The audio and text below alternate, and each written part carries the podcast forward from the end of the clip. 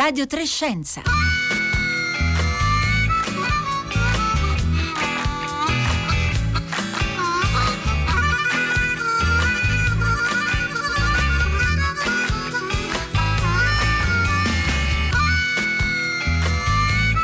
Qualche secondo prima delle 11.31 minuti, buongiorno da Elisabetta Tola, ben ritrovati a Radio Trescenza, un saluto anche a tutte le ascoltatrici, tutti gli ascoltatori che ci seguono in streaming oppure che scaricano le nostre puntate in podcast dal sito di Radio 3 o dalla app eh, Rai Play Radio. Oggi giovedì 29 aprile torniamo a occuparci di un tema che abbiamo già toccato molte volte da questi microfoni che è quello della disponibilità, accesso ai dati della pandemia, ai dati sanitari che in questi mesi è stato eh, per lo più eh, non trasparente, non, non chiaro, non, non, così garantito ai cittadini, ai giornalisti, anche ai ricercatori. Quindi questo eh, mancato accesso di cui abbiamo parlato appunto altre volte, torneremo a occuparcene oggi perché su questi dati si fanno delle scelte come ad esempio quella del rischio calcolato che sta dietro alla scelta di,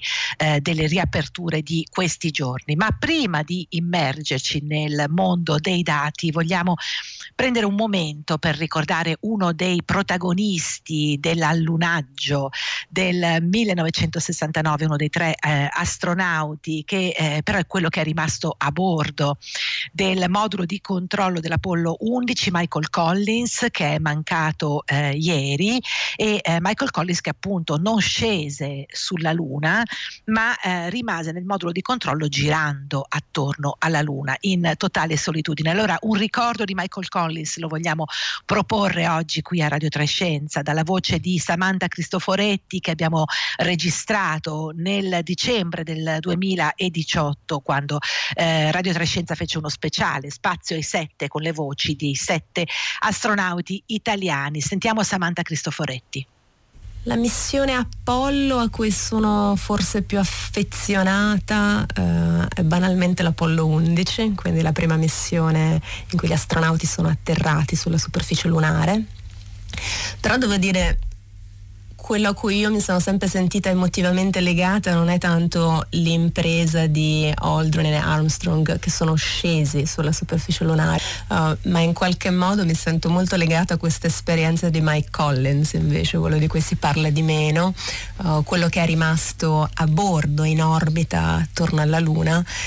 E secondo me c'è qualcosa di eccezionale nell'essere per la prima volta da solo, così lontano dalla, dalla terra, no? da, da, dalla casa di, di, tutti gli uomini, di tutte le donne da, da sempre. No? Questo, questo, a un certo punto girare attorno alla Luna, quindi trovarsi uh, a orbitare dalla parte nascosta della Luna, uh, perdere il contatto con, uh, con tutti gli esseri umani ed essere veramente in questa solitudine assoluta a bordo di, di questa astronave.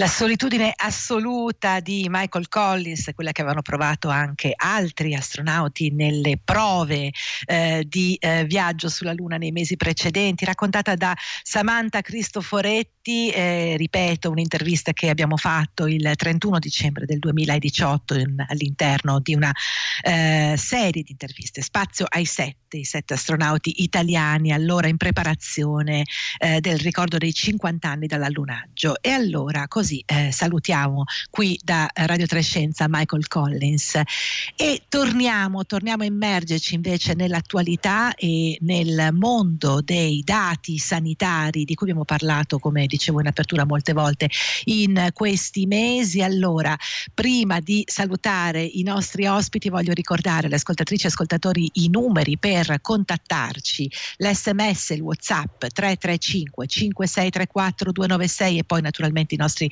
profili social su Twitter e Facebook e a voi chiediamo se eh, avete dei dati che vorreste aver potuto leggere o potur, potuto appunto consultare in questi mesi e che invece non, eh, non sono eh, stati accessibili anche in parallelo, vedremo poi perché ve lo chiediamo, ci piacerebbe sapere se avete esperienze di sanità digitale, se per esempio avete attivato il fascicolo elettronico sanitario. Allora do subito il buongiorno ai nostri due ospiti, Cristina Darold, data journalist, si occupa molto di eh, sanità e ha seguito eh, puntualmente appunto la eh, pandemia in questi mesi per eh, Infodata del Sole 24 ore per le scienze. Buongiorno Cristina Darold.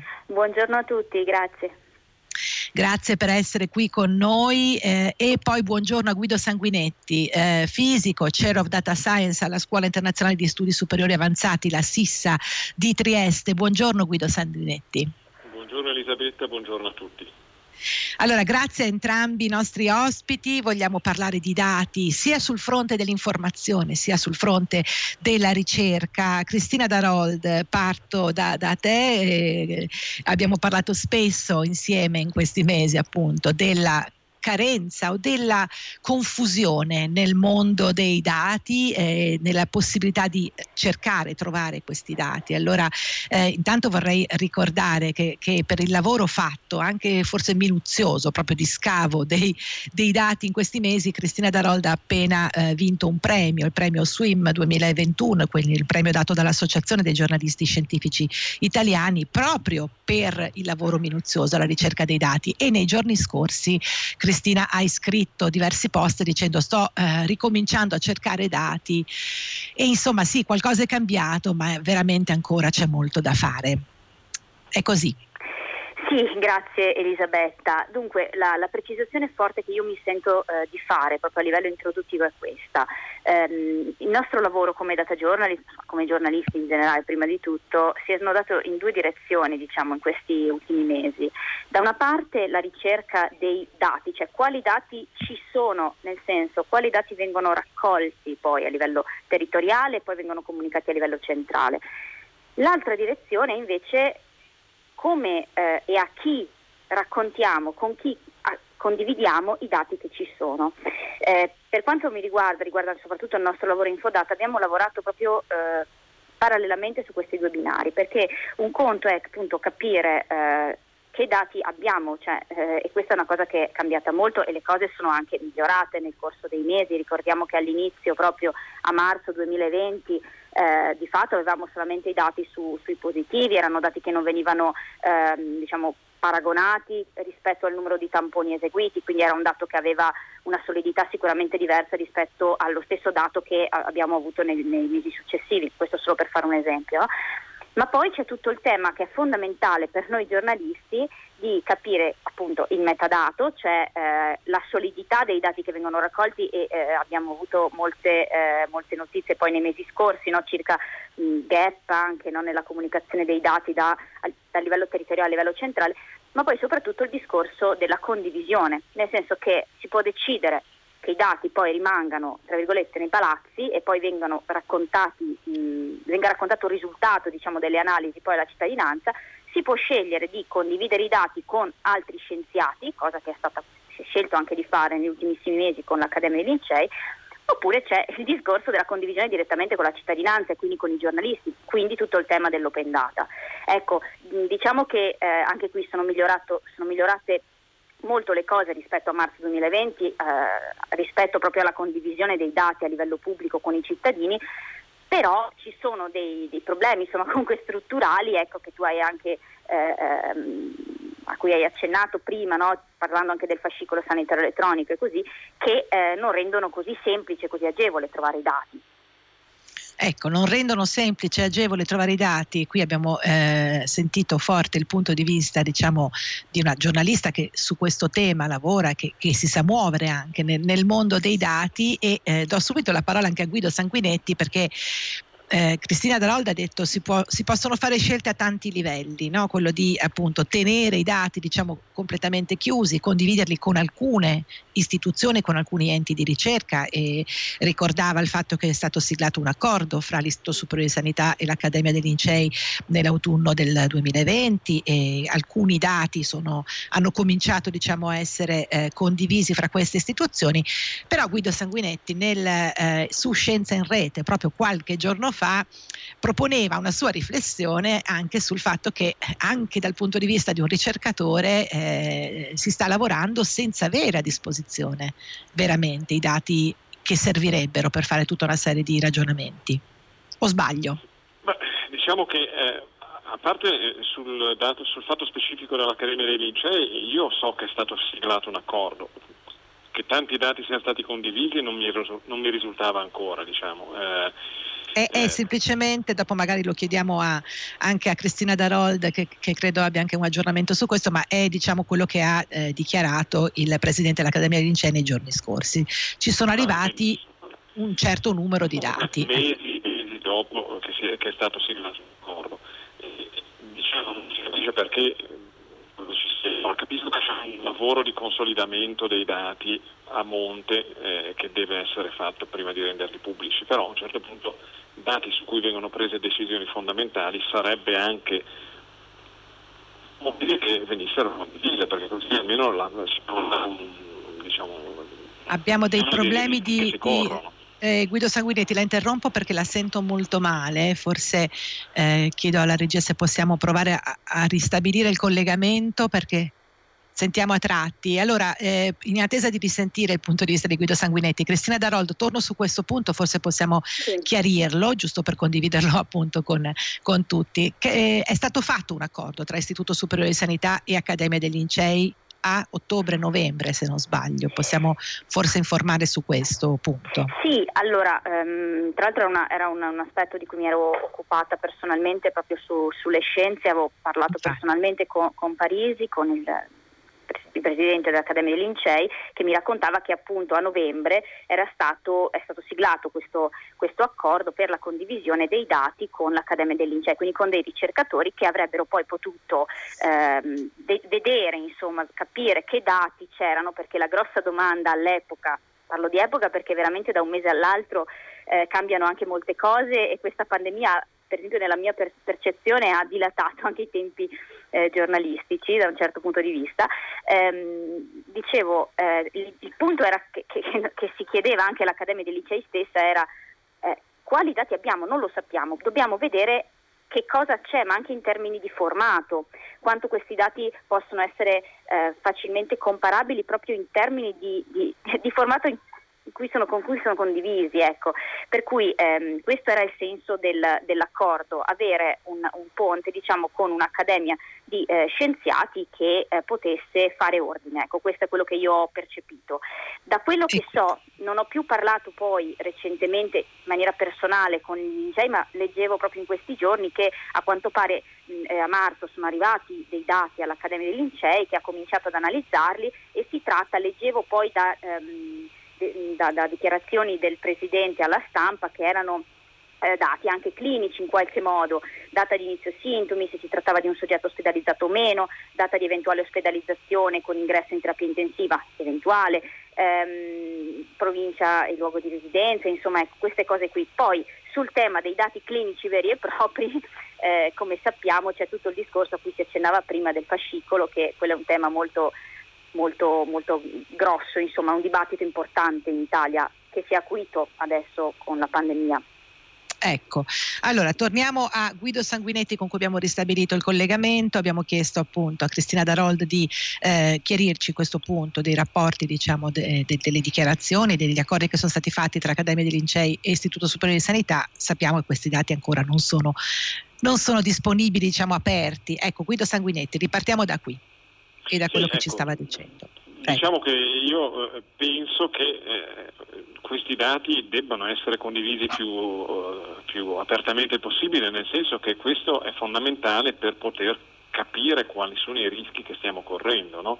Cioè, se vogliamo avere una quantificazione del rischio, dobbiamo capire quali sono i dati, come, si, come vengono interpretati e come eh, si possono utilizzare per giustificare certe, eh, certe decisioni, altrimenti finisce che eh, diciamo, un, ogni opinione conta come quell'altra, si, si, fa chi grida più forte e, e, non si prendono decisioni che sono necessariamente giustificate. Questa è la mia eh, opinione personale ovviamente. Dato questo diciamo, mi sorprende abbastanza che eh, questi dati siano veramente così difficili. Anche l'Accademia dei Lincei, vabbè, sono scienziati, prima di tutto non sono tutti scienziati perché eh, comprende tutte le discipline, no? certo. sono un numero molto esiguo eh, che diciamo, rappresenta una, una, frazione minima della, della scienza italiana. No? Ecco, dal punto non di vista... Perché debbano eh, essere suo. così sotto chiave così sotto chiave, esatto. Allora, intanto vorrei ricordare, ne abbiamo parlato anche appunto qui eh, da questi microfoni più di una volta nei, nei mesi scorsi, c'è anche in, un'iniziativa molto importante che riunisce giornalisti, società civile, diversi anche eh, eh, realtà eh, che fanno ricerca, che è la petizione Dati Bene Comune ed è una eh, diciamo, iniziativa che ha appunto una forte richiesta mh, nei confronti del Ministero della Salute e delle istituzioni per avere tutti i dati in una forma eh, leggibile in modo automatico, quindi la cosiddetta machine readable e poi naturalmente in formati appunto trasparenti accessibili a tutti, che è un po' diverso appunto dall'approccio eh, degli accordi bilaterali o, o, multilaterali tra enti per la condivisione dei dati. Guido Sanguinetti, proviamo a dare anche delle indicazioni perché è così importante avere accesso a questi dati, anche dal punto di vista proprio della, della ricerca. Cos'è che non si riesce a fare non avendo appunto accesso a questi dati? Ma, eh, diciamo che diverse cose eh,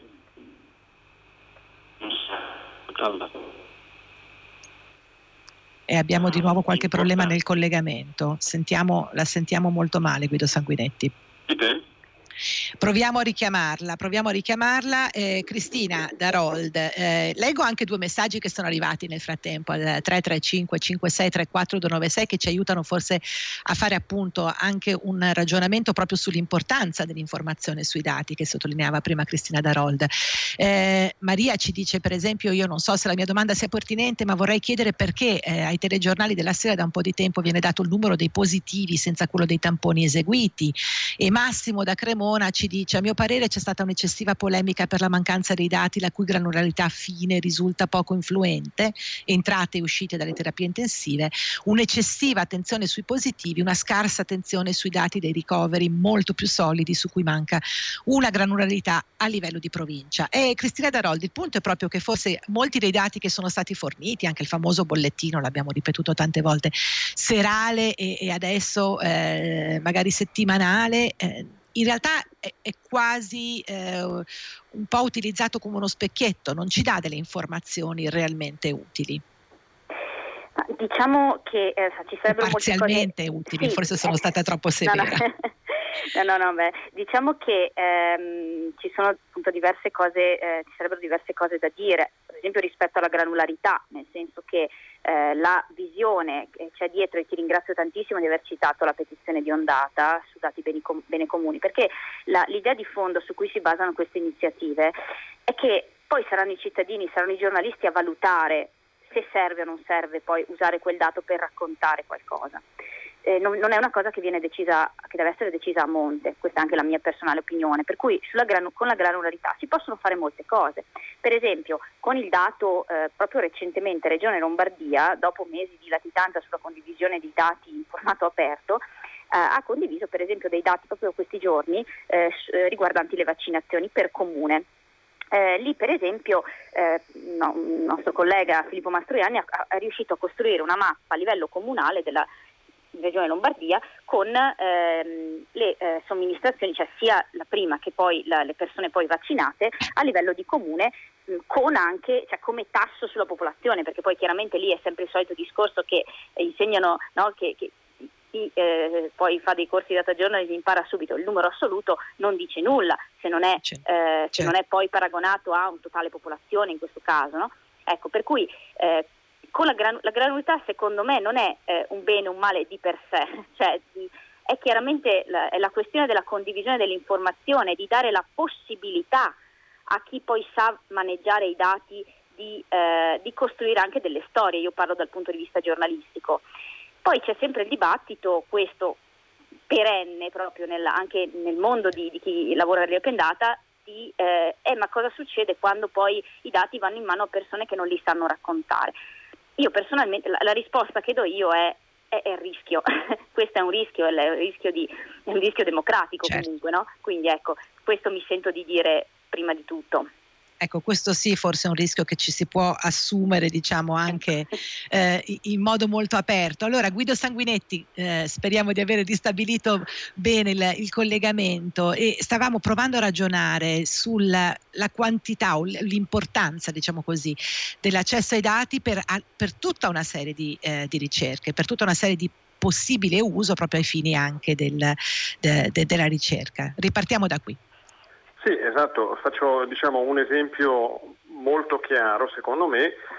Un paio di settimane fa è uscito su Lancet un lavoro di ricercatori italiani, di cui io non avevo parte, eh, però sulla eh, valutazione dell'impatto della scuola nella trasmissione del, dell'epidemia nella seconda ondata, quindi ad ottobre, da cui è risultato che la scuola non ha avuto un grossissimo ruolo se ha avuto un ruolo eh, per, addirittura eh, nella, nel, come motore della pandemia. Diciamo.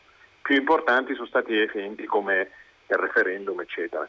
Ora, queste sono analisi che queste persone sono riuscite a fare tramite accordi bilaterali che portano via un sacco di tempo con ASL individuali, eccetera, che chiaramente eh, il risultato è stato che questa informazione, che sarebbe stata fondamentale avere proprio al momento più presto possibile l'abbiamo a, a marzo, no?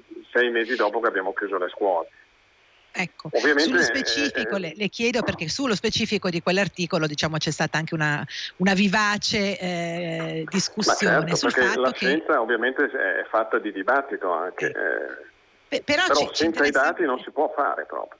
Ecco, esattamente. Mi interessava proprio eh, sottolineare, lei lo faceva anche molto bene nel, appunto nel contributo che ha scritto per, per Scienza in Rete, quante cose si potrebbero dire in più, quindi quante valutazioni, quante, quanti ragionamenti anche sull'impatto per esempio delle scelte politiche, economiche, ma anche sanitarie si potrebbero fare avendo a disposizione questi dati. E, eh, e appunto colpisce forse che eh, gli stessi ricercatori non li abbiano a disposizione.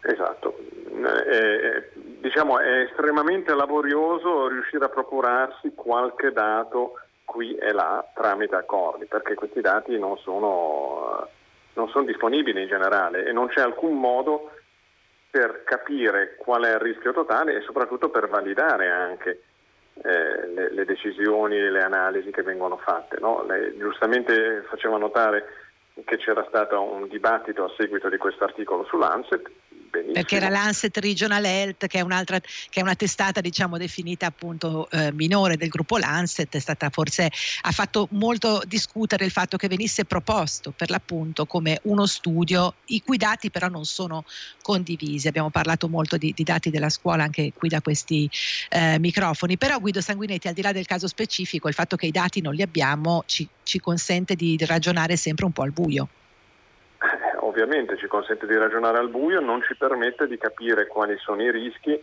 e questo ovviamente penso potrebbe anche essere utile per dare indicazioni più.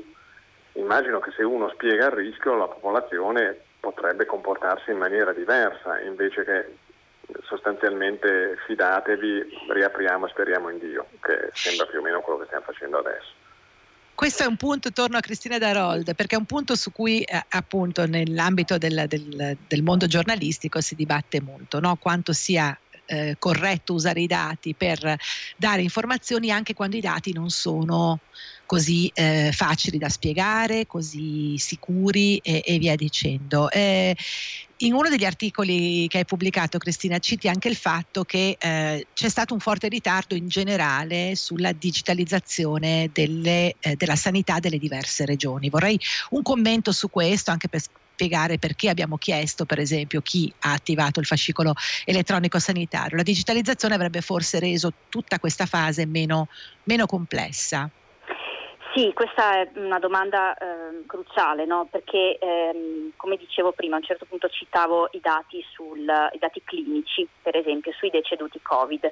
Se si va a vedere il, eh, l'ultimo rapporto dell'IS che è aggiornato, se non ricordo male, il 30 marzo, eh, su appunto la, su, sui deceduti insomma, Covid, che sono ben più di 100.000 come sappiamo, in realtà eh, andiamo a vedere, l'idea era appunto eh, quella di mappare le, le, le condizioni diciamo, cliniche delle persone decedute prima, al di là del Covid, ci rendiamo conto che questo dato clinico sulle condizioni di salute precedenti al Covid c'è solo per una piccola parte dei, dei deceduti, piccola parte intendo meno del 10%. Quindi eh, questo che cosa significa? Perché? Qual è il motivo? Uno dei motivi è appunto che eh, non è stato possibile accedere addirittura, no, che so io da, da, quello che ho compreso, perché poi bisogna sempre premettere da quello che si è compreso, perché le cose sono veramente certo. complesse, che eh, a livello centrale non è così immediato risalire ai dati clinici chiaramente anonimizzati insomma, dei pazienti ehm, no, del, che sono gestiti appunto a livello territoriale, a livello di, anche di regioni. Questo sarebbe sicuramente più semplice se il fascicolo sanitario elettronico, che altro non è che una pagina web personale dove ogni cittadino ha, eh, dovrebbe avere lì dentro tutta la sua storia clinica, quindi sia a livello di ospedalizzazione ma anche no, quindi tutti i farmaci, le prescrizioni, tutto quanto, se questo fosse stato implementato in, come doveva essere implementato. Siamo in estremo ritardo, sono dieci anni che si parla di fascicolo sanitario elettronico, eh, che, che, si danno delle, diciamo, delle, deadline o comunque delle roadmap che non vengono, eh, che non vengono eh, rispettate. Diciamo. Quindi io ho fatto una piccola ricerca giusto di recente, cioè è gestito da Agid, quindi si trova facilmente se si cerca fascicolosanitario.gov.it. Certo, l'agenzia, l'agenzia italiana per il digitale, certo. Sì. E, e quindi si vede benissimo la forte disomogeneità. Ci sono regioni che hanno da anni attivato il servizio, attivato non vuol dire usato, attivato vuol dire che esiste ma che magari le stesse regioni magari hanno una percentuale di medici che lo alimentano molto bassa, non per certo. colpa dei medici, ma per, per, varie ragioni anche lì burocratiche, di formazione, di, di, gestione, poi anche del difficile lavoro che è quello del medico di base. E poi c'è l'altro, l'altro indicatore importante che è l'utilizzo da parte dei cittadini, per cui non basta avere il fascicolo che da pochissimo è presente in tutte le regioni, veramente da poco, ma deve ah. esserci un'attività poi di alimento di alimentazione del fascicolo stesso e ovviamente di ancora una volta appunto di gestione corretta di quei dati. Guido Sanguinetti, abbiamo veramente un minuto, ma nella sua esperienza internazionale, visto che eh, ha un'ampia esperienza anche in altri paesi, la problematica della condivisione dei dati è altrettanto difficile? Ci può fare qualche esempio, diciamo, in cui magari invece la situazione è un po' diversa? Eh, eh, in realtà purtroppo posso farvi esempi in cui la situazione non è così diversa. Ecco, eh, diciamo, io, io ho passato 20 e passa anni nel Regno Unito e collaboro ancora moltissimo con colleghi che sono stati coinvolti un po' come me in questi. Lì sono stati molto più organizzati nel coinvolgere altre discipline, quindi statistici, informatici, a cercare di analizzare i dati Covid. Però a tanti i dati non gliel'hanno dati eh, fine. E nel senso alcuni ospedali davano più dati, altri ospedali cercavano di tenerseli, non si capisce tanto bene, un, un po' tutto il mondo è paese, diciamo. Quello che a me sembra più sorprendente è che appunto qua non, non, non, non si, diciamo, non si diano neanche il razionale di come vengono fatte certe analisi, in un certo senso. E questo, questo, è un tema, cioè non si dia razionale nel senso non si spieghi sulla base di cosa si è dato un certo tipo eh, di, esatto, di sì. Benissimo, allora questo è il, il, tema e quindi io torno a ricordarvi anche di andare a vedere sulla pagina datibenecomune.it, eh, ne abbiamo menzionata, è una petizione, ne abbiamo parlato anche da questi microfoni per eh, conoscere in modo abbastanza approfondito questa iniziativa per cercare di aprire i dati, di avere veramente una eh, iniziativa di trasparenza sui dati eh, di tutta la pandemia che consentirebbero di fare molte delle cose che Cristina Darò Harold e Guido Sanguinetti, che ringraziamo, eh, nostri ospiti oggi qui a Radio Trescenza, eh, ci hanno aiutato a eh, capire. Eh, Cristina Darold, data journalist, Guido Sanguinetti, fisico eh, della Sissa di Trieste. Noi siamo giunti alla fine di questa puntata di eh, Radio Trescenza. Vi salutano assieme a me Marco Motta, Paolo Conte, Roberta Fulci, Gabriele Cioni e Marco Pompi. Vi ricordo che Radio Trescenza è un programma ideato da Rossella Panarese, curato appunto da eh, Marco Motta. Il microfono ora passa al concerto del mattino e da Elisabetta Tola. Una buona giornata a tutti.